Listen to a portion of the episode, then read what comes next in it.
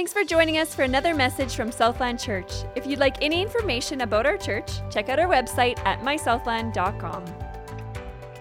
Well, today, this is the season we're celebrating the birth of our Lord and Savior, Jesus Christ. And uh, there's lots that we could say on this, but I'm going to really focus on one of my favorite truths, and I've said it before, and that is Emmanuel. Uh, Emmanuel, God with us. I know uh, our Lord goes by many names, and there's many true things that we could talk about uh, about him, but that truth happens to be my personal favorite. Um, and I hope it's impacting and meaningful to you as well. But uh, I do want to recognize, I, I was already alluding to it within the prayer time, that Christmas kind of brings, it's a mixed bag of emotions for a lot of people.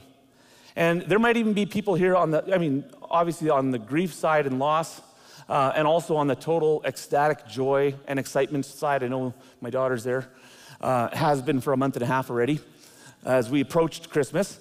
Um, but there's both, and then there's in between. Some of us have been so busy as soon as December starts, you have staff parties going into family gatherings, going into trying to get your lists and presents and things ready. And, and it's so busy, you might not even have time to stop and think about how you feel.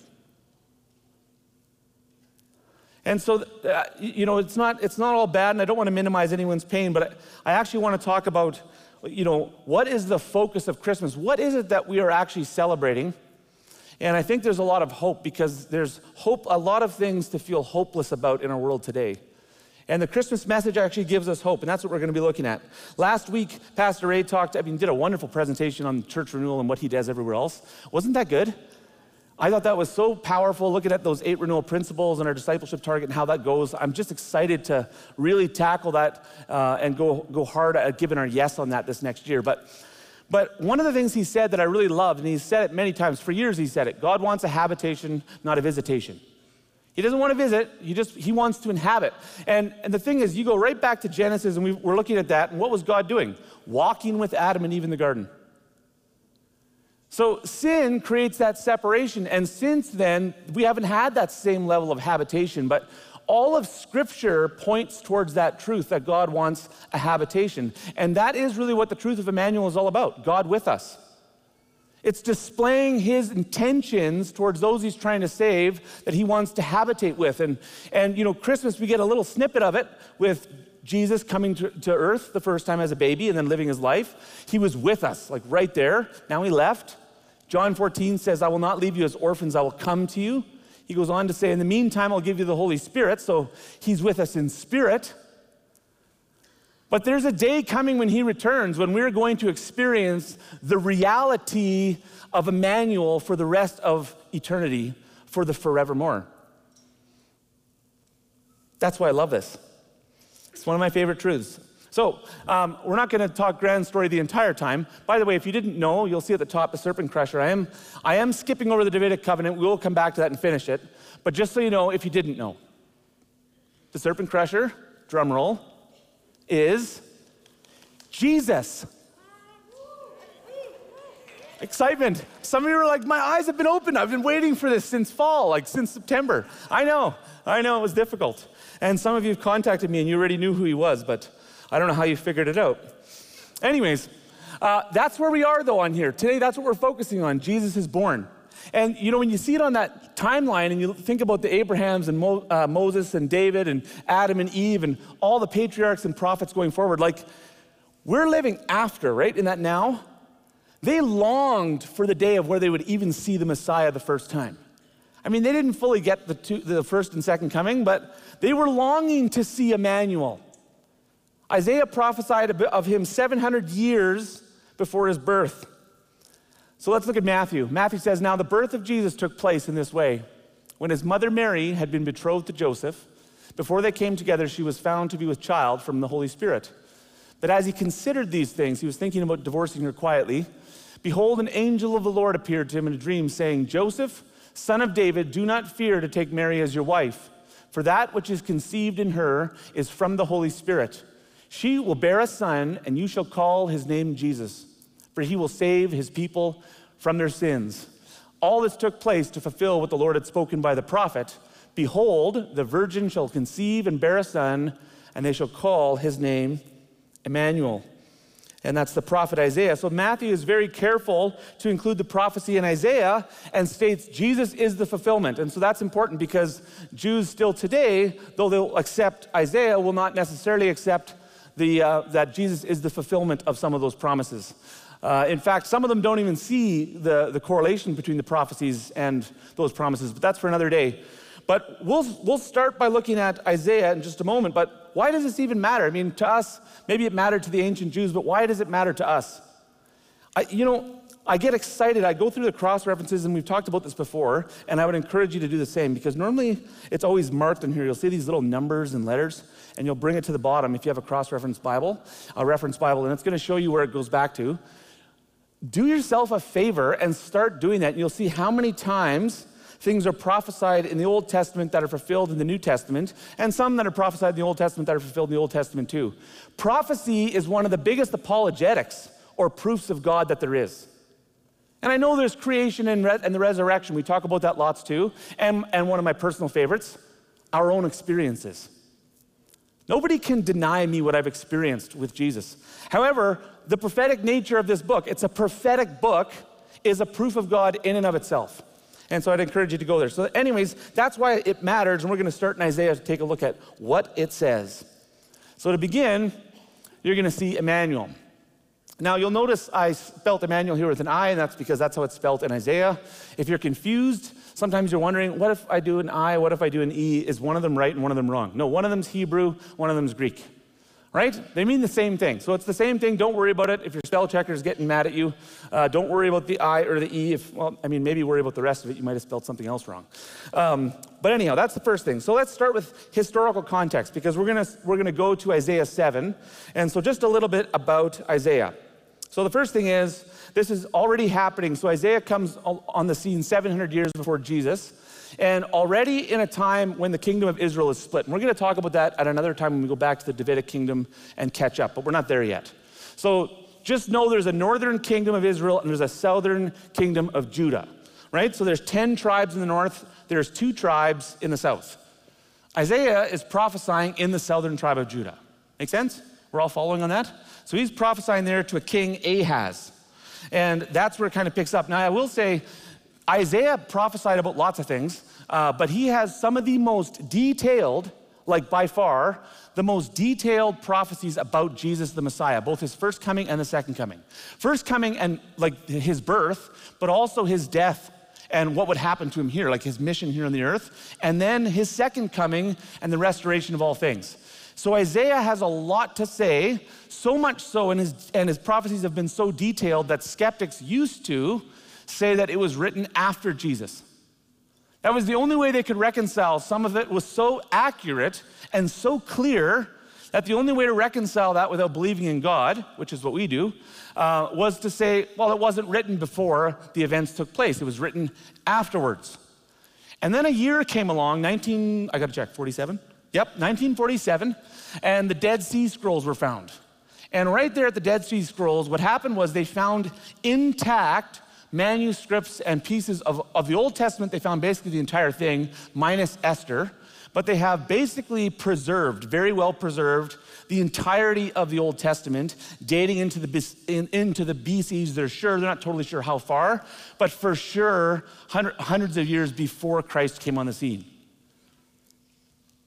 Isn't that awesome? I mean, think about that. We're going to look at some of those prophecies today, and some of them we'll look at again in Easter. We always go over a lot of those there. Uh, I mean, the Easter one of Jesus' death reads like it's right out of the Gospels itself. If I didn't say it was from Isaiah and you weren't really fluent in your Bible, you'd probably think I was reading from the end of one of the Gospels. That detailed. So, picking up there, Israel's split into two nations. So you'll see it on there. Uh, and uh, this is, an, took this from uh, the uh, ESV Study Bible. But you'll see it says Syria. So Syria is the northern kingdom of Israel eh, or Samaria. And then there's Syria, which is above the Samaria or Israel. And then you have Judah, which is below, right? You see that small little bit? Now, if you look up, you'll see these arrows coming out of Assyria. Different. Assyria was a large superpower, was basically the superpower of the day, and was kind of moving and conquering everyone, and was threatening now. They were coming down, you can see the peninsula there, into Syria and northern Israel, which is Samaria at the time. So what you have is Israel eh, or Assyria and Israel form a coalition to fight Assyria. And what they wanted to do was they wanted to get Judah also to join them, and King Ahaz refuses. Right? So he refuses, and then their plot is well, fine, we'll just go and take over the southern kingdom of Judah, defeat King Ahaz, install our own king, then we'll have our coalition and we'll go and we'll beat uh, Syria on our own. So that's where we're going to pick up the story from there. And that's where we're going to hit Isaiah 7. Okay, so that's the, uh, we're getting to Emmanuel. We're almost there. Say to him, Be careful, keep calm, don't be afraid, do not lose heart because of these two smoldering stubs of firewood. I love that. So just uh, again, imagine yourself in Ahaz's place. So you have two kingdoms, they're united against you, they're coming to destroy you. And then you have a larger kingdom yet above them that also wants to destroy you. And uh, you can just imagine how he's feeling. And the very first thing that the Lord tells Isaiah to say to him is be careful, keep calm, don't be afraid. You ever tried telling that to one of your kids or your spouse or a friend when they're overwhelmed? Oh, just calm down. Don't be afraid. Don't worry. It's, it's nothing bad, right? Anyways, that's basically what Isaiah is saying to him here. And uh, then he goes on to say, Because of the fierce anger of Rezin and of Aram and of the son of Remaliah, Aram, Ephraim, and Remaliah's son have plotted your ruin, saying, Let us invade Judah, let us tear it apart and divide it amongst ourselves, and make the son of Tabeel king over it. Right? So you can see their plot there to install their own king. Okay? So don't be afraid, keep calm, be careful. Enemy, enemies are knocking at the door. Now, I just want to pause here because I, I think there's lots that we can learn from the, the historical aspect here, and I want to get to where he talks about Emmanuel. But I don't want to skip so fast through this that there's no personal application. So just imagine yourself. I want you just to think about it. Ahaz has two kingdoms coming against him. He feels like he's going to be destroyed. He is shaken to the core. What giants are you facing this morning?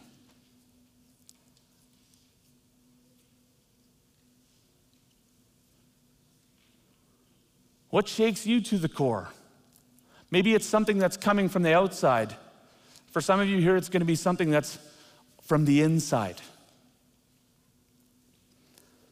Maybe it's a health crisis, loss of a job. Maybe the changing culture has you so disoriented you don't know up from down. There's lots of things that we face. And I think the Lord's message here to King Ahaz is actually a consistent message throughout Scripture and to all of us, and that is do not be afraid. Keep calm, keep your focus on the Lord. You know, years ago, I, um, this is right after giving my life to Christ, and, you know, I stopped selling drugs, which was a good thing, right? Yep, you're all down your heads. That was good. Didn't stop right away, almost right away. There was three months. It was work in progress. Still is, actually, but uh, not with the drug dealing. Just to clarify, that stopped a long time ago. I haven't gone back. Anyways, so you, you realize, okay, so you're making quite a bit of money over here, and now you've got to stop doing that. And I already had a son. We had Austin, and me and Louise had been married. Uh, and uh, so you know you have to make money, and you, and, you know, you obviously have to provide for your family. So I'm, I, I got this temporary kind of seasonal job that I had gotten a few times. And I started praying for the first thing I wanted to pray for is well, I need, I need full time work. Full time work is probably the, the first starting place.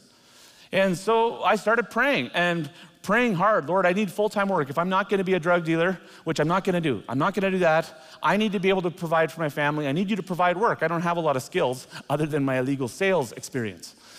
And, uh, and so I started praying, and this seasonal job that I was at at Pioneer Grain, um, and uh, they all of a sudden offered me, I didn't even ask. They offered me, they said, You know, we want to offer you a position full time within two weeks. Like literally two weeks of praying, and, it's, and they're offering me a full time position. I thought that is absolutely amazing. I was just floored. Well, you know how it goes when you get something that easy, you're like, maybe I didn't pray big enough. And so I thought, well, full time work is great, but I mean, benefits. I mean, I have a son. Uh, you want benefits, benefits is good. So we started praying for benefits, and Lord, I need these benefits, and it's going to help, obviously, of all your pleading cases. So we prayed for benefits, and literally two weeks later, they presented me this benefit package, which was absolutely phenomenal because Pioneer Grain is opened by, owned by James Richardson International, right? So they have an amazing benefits package. So now at this point, you're like, one in two weeks, two in two weeks. I mean, we're four weeks into this, and this is wonderful. And so I was looking at that, you know, yearly income. And I was like, this is probably the time to start praying for a bigger yearly income. Right? I mean, what would you guys have done? That's the logical next step, right? Well, more money would obviously help, considering that I'm giving up so much, Lord. Anyways, I started praying for a larger income, and, uh, and within two weeks, JRI actually found out about that I'd been hired, that kind of stuff, and uh, they head office called down and they said, despite him being able to do the job, he's not qualified to the job. I didn't have the degree for it, and they said they had to let me go. I was devastated right? You see God's answer, you see God's answer, and suddenly it's like, I'm trying to provide my, for my family, I'm giving up these bad things, I'm trying to do the right thing, and then it's like He just yanked it from me. And I was devastated, I was hopeless. I was in despair, I didn't know what I was gonna do, and I called my brother. And uh, I tried to talk to him, and, and, maybe he would say something that would encourage me. That didn't work. Uh, so I called my dad. And he tried to encourage me too, but you, you, ever have it where even those that are normally able to like lift your spirits can't? Because you can say, well, just have faith and just hold on, but that doesn't change the situation that I'm in. It doesn't change that I have to provide for my family. Like, I need a real answer. Have you ever felt that way? I need a real answer, something tangible. And so my dad did give me a recommendation, which he's done before, and it's always been a good thing. Um, so if you're a parent, take notes. And he said, You know what? You need to go and ask the Lord. Talk to the Lord, seek the Lord, and see what he says. Really, you can only find that peace in him, anyways. And I did. And I cried out to the Lord. And I remember, I remember being in my 24 First Street house, and I know where I was, and being on my knees on the floor, and I was crying, and I didn't know what to do, and I felt so overwhelmed and anxious because what am I going to do here and how am I going to provide for my family and what am I going to and you know am I going to go back to this or and that and then you get all these thoughts. You ever had that where your mind's racing and you're like I'm, I got to do this or I got to do that and it's cloudy, nothing seems like it makes sense. But there's one thing that makes sense. You've been doing it for years. Go back to selling drugs. You don't have to do it forever. Just do it, just do it until you provide. You, you know, you can even say it, just do it until the Lord provides you another job. What's the big deal? You've already done it for years. And I sat there and I had to make a real decision because you might say, well, that's a dumb decision. Well, recognize where I was. Maybe I, am not where you are today, but recognize where I was, what I had just come from. It was so fresh. And then you feel the weight of, well, if I don't do this, what's going to happen to my son? What's going to happen to my wife? And I remember sitting there and there was no peace from the Lord. I had no word. I would ask him, Lord, what should I do? Nothing. Lord, give me some hope. Nothing. It's like I sat there and had to face that, that demon, that temptation of, of what I was going to do. And I remember sitting there and, and finally getting a resolve. I remembered, you know, that time in the car where the Lord said, Stefan, I know you. I know your name. I know what you've done, and I love you anyways. I went back there, and then I just resolved in my heart, Lord, I don't care if we live in a cardboard box. I'm never turning away from you. And it was right at that moment where peace began to flood in my heart and then I saw, okay, just, it's wild, but I'll just tell you because this is what happened. And then I, I looked up and I see this reflection. Kind of, you know, when sun is shining through something reflective on the wall? Well, I saw that and it was like a clear, symmetrical cross on the wall, which startled me. I hadn't seen that before. And in fact, I went like this and I was trying to find the shadow, see where it was coming from. Couldn't find it. And then the Lord began to speak and he said, Stefan, the cross looked like a defeat for me too. Trust me. That's all he said. Very similar to what he's saying to Ahaz. I know it looks like defeat. Trust me. Fear not. And I did. And two weeks later, I know it's not always been two weeks. There's other things I've been praying for for years. No answer. I get that. But I was a baby Christian. I think sometimes baby Christians get a little boost, which is why, you know, if you're a baby Christian and you're here today, I want you to join my prayer partners. I'm just do that with my young nieces and nephews too, and my kids when they're little, because I'm like, oh Lord, try saying no to these ones. you can say no to me for my character, but them? oh, yeah, I'm a little messed up in the head. Anyways, I, two weeks later, I got a job offer from another company, um, Steinbach Dodge. They asked me to come in and, and, apply. And I hadn't even applied there. They called me and contacted me. And long story short, the very number, everything I had been praying for in those three different prayers the job, being full time, obviously, the, the benefits, and the exact wage I was praying for, all of them were provided within two weeks. Is that not amazing? Now I get it. it is a woo. Some of you were writing notes and you're like, hey, I got to follow that. There's a, so how many times did you pray? And then it was two weeks and then an answer, right? Two weeks? Not a formula. I recognize there are some in here that have been praying for a lot longer than two weeks and you haven't seen your hope yet. And, and you're going to relate more with the prophets of old that prayed. That, you know, in Hebrews 11, it talks about the, the ones of the heroes of faith who kept their faith. They stood firm in their faith. They never gave up, though they never saw the fulfillment of many of those promises that they held to. Uh, not in their lifetime, anyhow, but all of the promises of God are yes and amen in Jesus Christ. And so we can hold on to that. We just don't get to see it always in our time. All right, back to this though. Only God can look at the worst situations in our lives and say, Fear not. And he says something to the effect of fear not 365 times in the Bible. It's not unique to Isaiah. Isn't that wild? So now we move on with the story here. Yet this is what the sovereign Lord says it will not take place, it will not happen. It, uh, and then he says, if you do not stand firm in your faith, you will, you will not stand firm at all. And you'll notice, by the way, I, I, always say this, but just so you don't think I'm distorting scripture, you'll see the dot, dot, dots. Just read the whole passage. I'm going through Isaiah 7 through to Isaiah 9 today. That, that's what we're covering. Uh, and I'd encourage you to go read the entirety of it for yourselves. I cut out some of the long lists of names and that kind of stuff so we can just, for the sake of time. Anyways, this is what the sovereign Lord says it will not take place. He's worried about being destroyed. The Lord says, It will not happen. You will not be destroyed. And then he says something that I just love. It's one of my mom's favorite verses, and that is if you do not stand firm in your faith, you will not stand at all. If you're not firm in your faith, in another version, you will not be firm at all.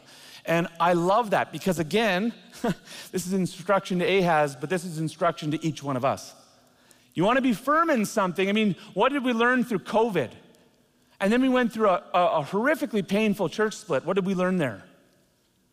That faith in the things of this world is fleeting. It's a shaky, sandy ground. But scripture's always said don't put your faith in the things in this world. You put your faith in God, and if you don't do that, you will not be able to stand the things that you will face. There is only one way. But He provides that way, and I love that about the Lord. What a powerful challenge, though. So, you know, the Lord recognized the, you know, what's required, though. If, the Lord's asking you to take steps of faith like this, that's a big step uh, to trust him. And, and he offered him a sign, and that's where we're going to go to now.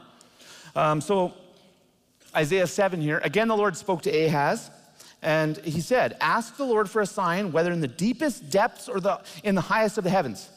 Now, think about that invitation. Can you imagine? I mean, that I, have, I don't have any story to share with you of the time where the Lord said, Ask for any sign. Like, from as high as it goes to as low as it goes, like, whatever you want, to confirm that I am with you and for you and that I will fulfill the promises that I've given to you, ask for any sign. And look what Ahaz says I will not ask, I will not put the Lord to the test. Now, interesting, he's quoting scripture, Deuteronomy, in fact. He's quoting scripture and he's saying, well, you know, do not put the Lord your God to test. But we know from Gideon that it's not when the Lord invites you to test Him, it's okay when He's asking you to step forward in obedience or faith or trust to say, Lord, I'm, I'm a sinful, broken human being, and I need confirmation before I step out in faith. That's okay. What He's saying with do not test the Lord is do not challenge the Lord. Do not test Him and sit back and say, well, you have to prove yourself or I'm not going to follow you. It's talking about a smug attitude. Anyways, um, Isaiah invites, and the Lord invites Ahaz to ask for a sign. Ahaz refuses the sign. And, um, and really, it's just a false humidity. Humidity. There might be humidity in here too, but it was a false humility. Sometimes you need a translator for while I speak. Um, but then look what the Lord does. He actually provides him with a sign, anyways.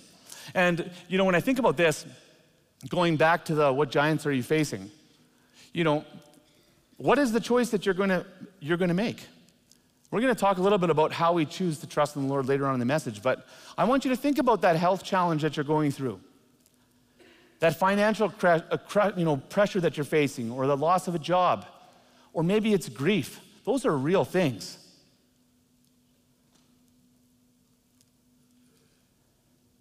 And I don't know how you're going to get through all of them. I don't know how long it's going to hurt.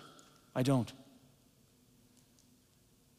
But Scripture challenges us to stand firm in faith in every season, in every situation.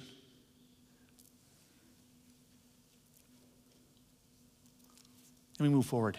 Then Isaiah said, Hear now, you, O house of David, it is Not enough to try the patience of humans, will you try the patience of my God also? Now he's responding to Ahaz's false humility, right? And, and he goes on to say, Therefore, the Lord himself will give you a sign. Enter the prophecy about Jesus. We're finally there. Only took us a while. All right, so now we get to the prophecy here, and he says, The virgin will conceive and give birth to a son, and will call him Emmanuel.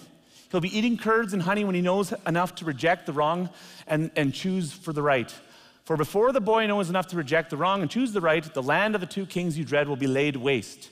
The Lord will bring you on, uh, bring on you and on your people and on the house of your father a time unlike any since Ephraim broke away from Judah.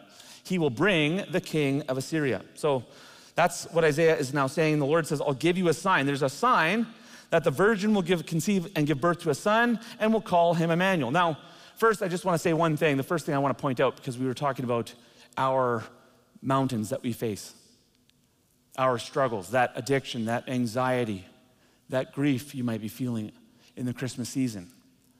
And Emmanuel is the truth. Emmanuel is that gift from God that gives us hope. Because he says you're not alone. There is another in the fire standing with you. So that truth actually carries us through. But I want you to notice something else here though, and that is, okay, when we look at the, you know, Matthew version of this seemed like it directly related to, to Jesus, right? Right? Didn't it? I mean, if you're born of a virgin and you call him Emmanuel. Yep, that sounds directly like Jesus. Well, here it almost seems like it's a different kind of sign. And if you're looking forward in Isaiah 8, you're going to see that then a, a, son is born very shortly afterwards. So, a couple of things that I just want to highlight here, and that is Isaiah is speaking of two signs, two events, and two sons. Two signs, two events, two sons. Remember the now, not yet. When you're going through biblical prophecy, that is a, that is a rule that we've talked about for many times here at Scripture, or many times at Scripture. It's a rule for interpreting prophetic uh, promises in Scripture that we've talked about for years here at Southland. The now, not yet. So it will always have a now component or fulfillment and a not yet. And that's exactly what we see here. So if we go first to Isaiah 8, here we go. Isaiah's wife, the prophetess, she has a son, and they call him Mahir Shalahel Shalhash Baz. That's a hard one to say. And, and then he says, Before the boy knows how to cry, my father or my mother, well, you can see it right here, uh, the wealth of Damascus or Syria and the spoil of Samaria, which is Israel, will be carried away before the king of Assyria. So the first sign is the sign that just like he had said in, the, in, in uh, chapter 7, verse 16, that before the son uh, child knows right from wrong, that all of those kings are going to be laid waste. And that's exactly what we see here happening immediately after in chapter 8. So this matches perfectly. The second son, though, we're going to get to, and that is in Isaiah 9. So the Isaiah 8 has a, an immediate fulfillment, going back to the Isaiah 7 prophecy, right? So Isaiah 7 has the prophecy. Isaiah 8 has the immediate fulfillment. Isaiah 9 clearly points to a future fulfillment. And you may hear, I mean, maybe not in here, but I have, I have heard it myself. Some will argue that the full fulfillment, this often happens with people, was completed in Isaiah 8. Which then I'm not sure how they reconcile that with what Matthew writes in the Gospels, but that is actually what, one of the things that is charged. So you just have to see as you're reading through in your scriptures, there's two signs, two events, two sons. Okay, so we'll just compare them here a little bit. So we'll compare the two separate events. Oh, didn't show up. Anyways, chapter 8 has Judah only. Chapter 9, and I'm going to show it to you in just a second, is the United Kingdom. My PowerPoint just screwed up there a little bit, but I had it on the right hand side there. But chapter 9, on the other side that you can't see, use your spiritual eyes, has the United Kingdom that includes Galilee, the northern kingdom of Israel, and the southern kingdom of Judah. Chapter 8 has a sign that God is with them right? And chapter 9 actually talks about this son is actually going to defeat all of Israel's enemies and establish a kingdom that will have a reign forevermore. Clearly, two different events, two different sons. Very, very different. And the last one, chapter 8, is very much a human son born not of a virgin, right? Because that was Isaiah's wife. And chapter 9 is born of a virgin and is clearly divine. And you'll see it here in this famous passage. And we were just singing this this morning. For to us a child is born, to us a son is given, and the government shall be upon his shoulder. This is talking about the future fulfillment, the second son. His name shall be called Wonderful Counselor, Mighty God, Everlasting Father, Prince of Peace. The increase of his government and of peace there will be no end. So, how long does no end last for? Eternity. So, it wasn't fulfilled in chapter 8, right? Because there is no king on the throne that's been reigning since then. Lost my spot. They're on the, throne of, uh, on the throne of David and over his kingdom to establish it and uphold it with justice and with righteousness from this time forth and forevermore. The zeal of the Lord of the hosts will do this. No man, no mere man could fulfill those promises. Wasn't fulfilled in Isaiah's time. Isaiah spoke of this 700 years before Jesus came and we haven't even seen the full fulfillment of it yet. We've only seen the, the partial fulfillment of the first part of the promise that we saw in chapter 7, right? Unto us the child, well, the, the child is born, but born of a virgin, and he is Emmanuel, God with us. We've seen some of this. But look at the names Wonderful Counselor, Mighty God, Everlasting Father, Prince of Peace. The increase of his government, and there will be no end. He'll reign on the throne of David right? He's referring to the, the reincarnation, the God man that would come, Jesus the Christ. And that's who we're celebrating today in this season. So we're going to um, look at, so we looked at Emmanuel and Isaiah. And now we're going to go from here, and you'll see, by the way, Serpent Crusher, just in case you forgot again. This is the, the Matthew version. So she will bear a son, you should call him Jesus, for he will save his people from their sins. All this took place to fulfill what the Lord had spoken by the prophet. Behold, the virgin shall conceive and bear a son, and they shall call his name Emmanuel, which means God with us. This was the long anticipated serpent crusher. And that was, that's what we're celebrating in the Christmas season. And it's, it's critical that we understand that and don't get lost in the busyness and gatherings and food and gifts, which are all good. Enjoy that too. But the hope that God wants to give you, the hope that will allow you to endure hardship, the hope that'll, that'll empower you to persevere in difficult circumstances won't come from those things.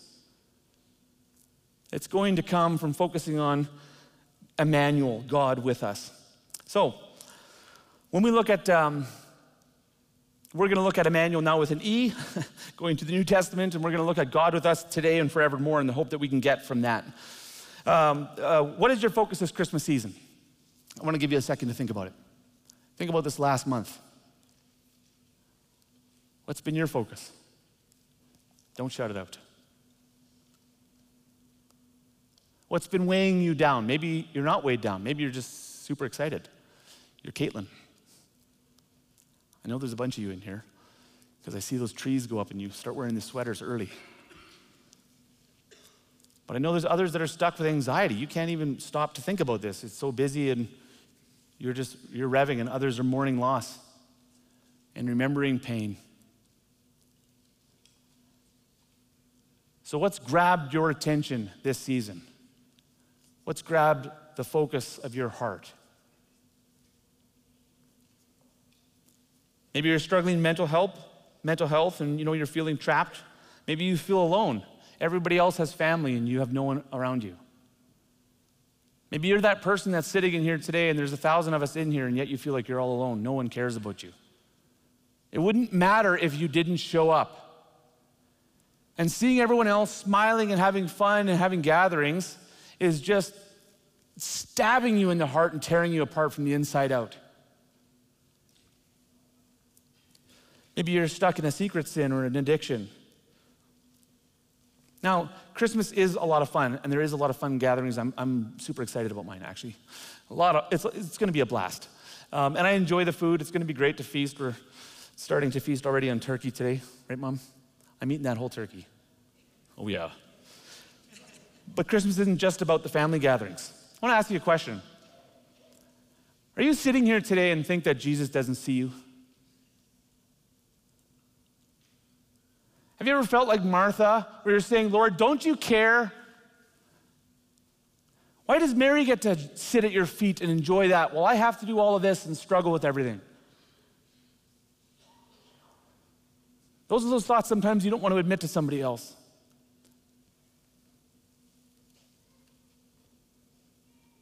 So, what do we do with that? You know, the Father understands loss. Maybe you're here and you're feeling loss. You know, the Father understands loss. You know, the Son understands brokenness. He took on flesh and allowed himself to endure and experience all of our weaknesses, being tempted in every which way we were, yet remained without sin. He demonstrates his love for you. I'm, I'm just, I'm confronting those that feel like Jesus doesn't see me. I wish he would see me. He sees everyone else. While you were a sinner, you still are. He saw you, he saw your face, he knew your name, and he died for you. He offers forgiveness in his name. Why? Why go through all of that? Because he wants to habitate with you. I know we look at that habitation, not a visitation, we're thinking, yeah, that's like the macro. He wants that with the whole world. He does want that with the whole world. Even creation will be renewed and restored. Even the creation is broken, and he cares about that too, cares about the sparrows. He says that. But sometimes we're so lost in the enormity of it, we forget that he actually cares about the individual. That means he cares about you sitting here today. He knows your pain, he knows your struggle, he knows your doubts and insecurities. And he will give everything and has already demonstrated that he is committed, all the way committed to your salvation and redemption and restoration and relationship with him. And yes, some of that is now, some of it's now, just like the promise in Isaiah. Some of it's now, God did do some answers, but the, but the fullness of the promise, some of that's going to come later, and I get that. In this world, you will have tribulation and trouble. So, this is what I challenge you to do this Christmas season. Just looking at my time, because we got to, oh yeah, I got, I got, we're good. Gratitude and praise. And by the way, gratitude and praise, praise Jesus for three things daily. This is something, please, I know we put these up here, and I know for the most of us, including myself, it's easy, oh, we should do that. And there's gonna be a small, small uptake. I get it. Try it. I'm not saying it's going to fix your anxiety and your addictions overnight. I'm not saying that. I, I, actually don't have the authority to say what the Lord does. You know, and I can't just say, everything's going to be okay, fear not. I can point you to Him, though, and He can say that. But try praise. And if, you don't, if you're so stuck where you can't even write something down that you, that you love, put on a worship song, worship song, not secular. Put on a worship song, maybe a Christmas song. Some of the ones we were singing today are so incredibly theologically rich. Sing it and listen to the words you're singing and watch your soul come alive. I bet you, for the many in here that feel anxious, most of you didn't feel any of your anxiety when we were worshiping in the beginning of the service. I bet you just felt like you were coming alive. Then worship Him. Not just here, but when you're on your own, worship Him. Waste your time with extravagant love on your Savior. And then meditate on the promises of Scripture. I'm going to read some before I let them start singing. and then be a and then lastly, be a messenger. You want to know some of the problem, and I wish we'll, we'll do a whole message on it later.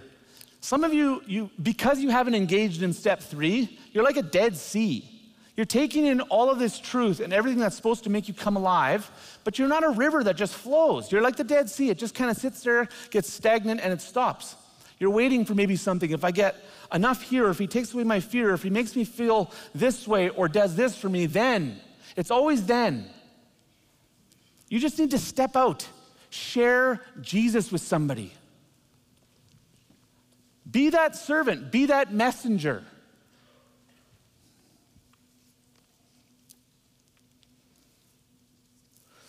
All right, I'm going to skip through this one. That one I'm going to skip. Oh, no, I'll do it really fast. This is what the Lord says to me, his strong hand upon me. By the way, I like going here, Isaiah 8. This is what I didn't read there. There's a little section because God also told Isaiah, Judah's not going to be destroyed, but there's only going to be a remnant left, and you're going to be punished for your rebellion. And uh, this is what he says to Isaiah, his encouragement. This is what the Lord says to me with his strong hand upon me, warning me not to follow the ways of the people. Don't call conspiracy everything the people call calls conspiracy. Do not fear what they fear. Do not dread it. The Lord is almighty. He is the one you regard as holy. He is the one you are to fear. He is the one you are to dread. He will be a holy place for both Israel and Judah. The Lord says to Isaiah as he faced the Assyrian invasion, this is what you can do when you're meditating on Scripture. You look at what he was saying to them, and then you say, Well, what is God saying to me? How can I apply that Scripture to my life? Look what he's saying My hand is on you. This is what he said to Isaiah My hand is on you. Don't follow the way of the world. You want to know how to get through your giant? The Lord says, My hand is on you. Don't follow the way of the world. Don't get caught up in conspiracies. Don't fear the giants you're facing. Focus on God, fear Him alone. He is your holy place, He is your refuge. One passage. We don't have time to go through all of these Philippians. Look what he did. And this is what I want you to think about. I want you to do this on your own too. Look what God did for you. He did not count equality with God a thing to be grasped. He emptied himself, took the form of a servant, being born in the likeness of men. For everyone, but also for you. Can you say, for me? Say it with me. He did that for me. Let's do it again. He did that for me. Here we go. Hebrews let us run with perseverance the race marked out for us, fixing our eyes on Jesus. For the joy set before him, he endured the cross. What or who is that joy? Why would he endure that? Who did he do it for? While we were sinners, Christ died for who? For the ungodly. Who's ungodly in here? Who's the joy set before him, allowing him to endure the cross? You don't think Jesus sees you?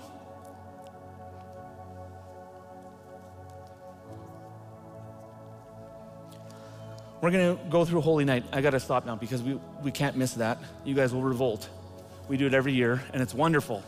I want you to listen to the lyrics. There's a lyric in there that I was yelling out this morning a bunch of times and yesterday, obnoxiously actually when I was walking my dog. Um, but the soul felt its worth. When you focus on Emmanuel and what that means and what he did for you, that's when you feel alive. People are looking for who am I and where do I find value? Your soul finds its worth in Christ when you realize who he is and what he's already done for you.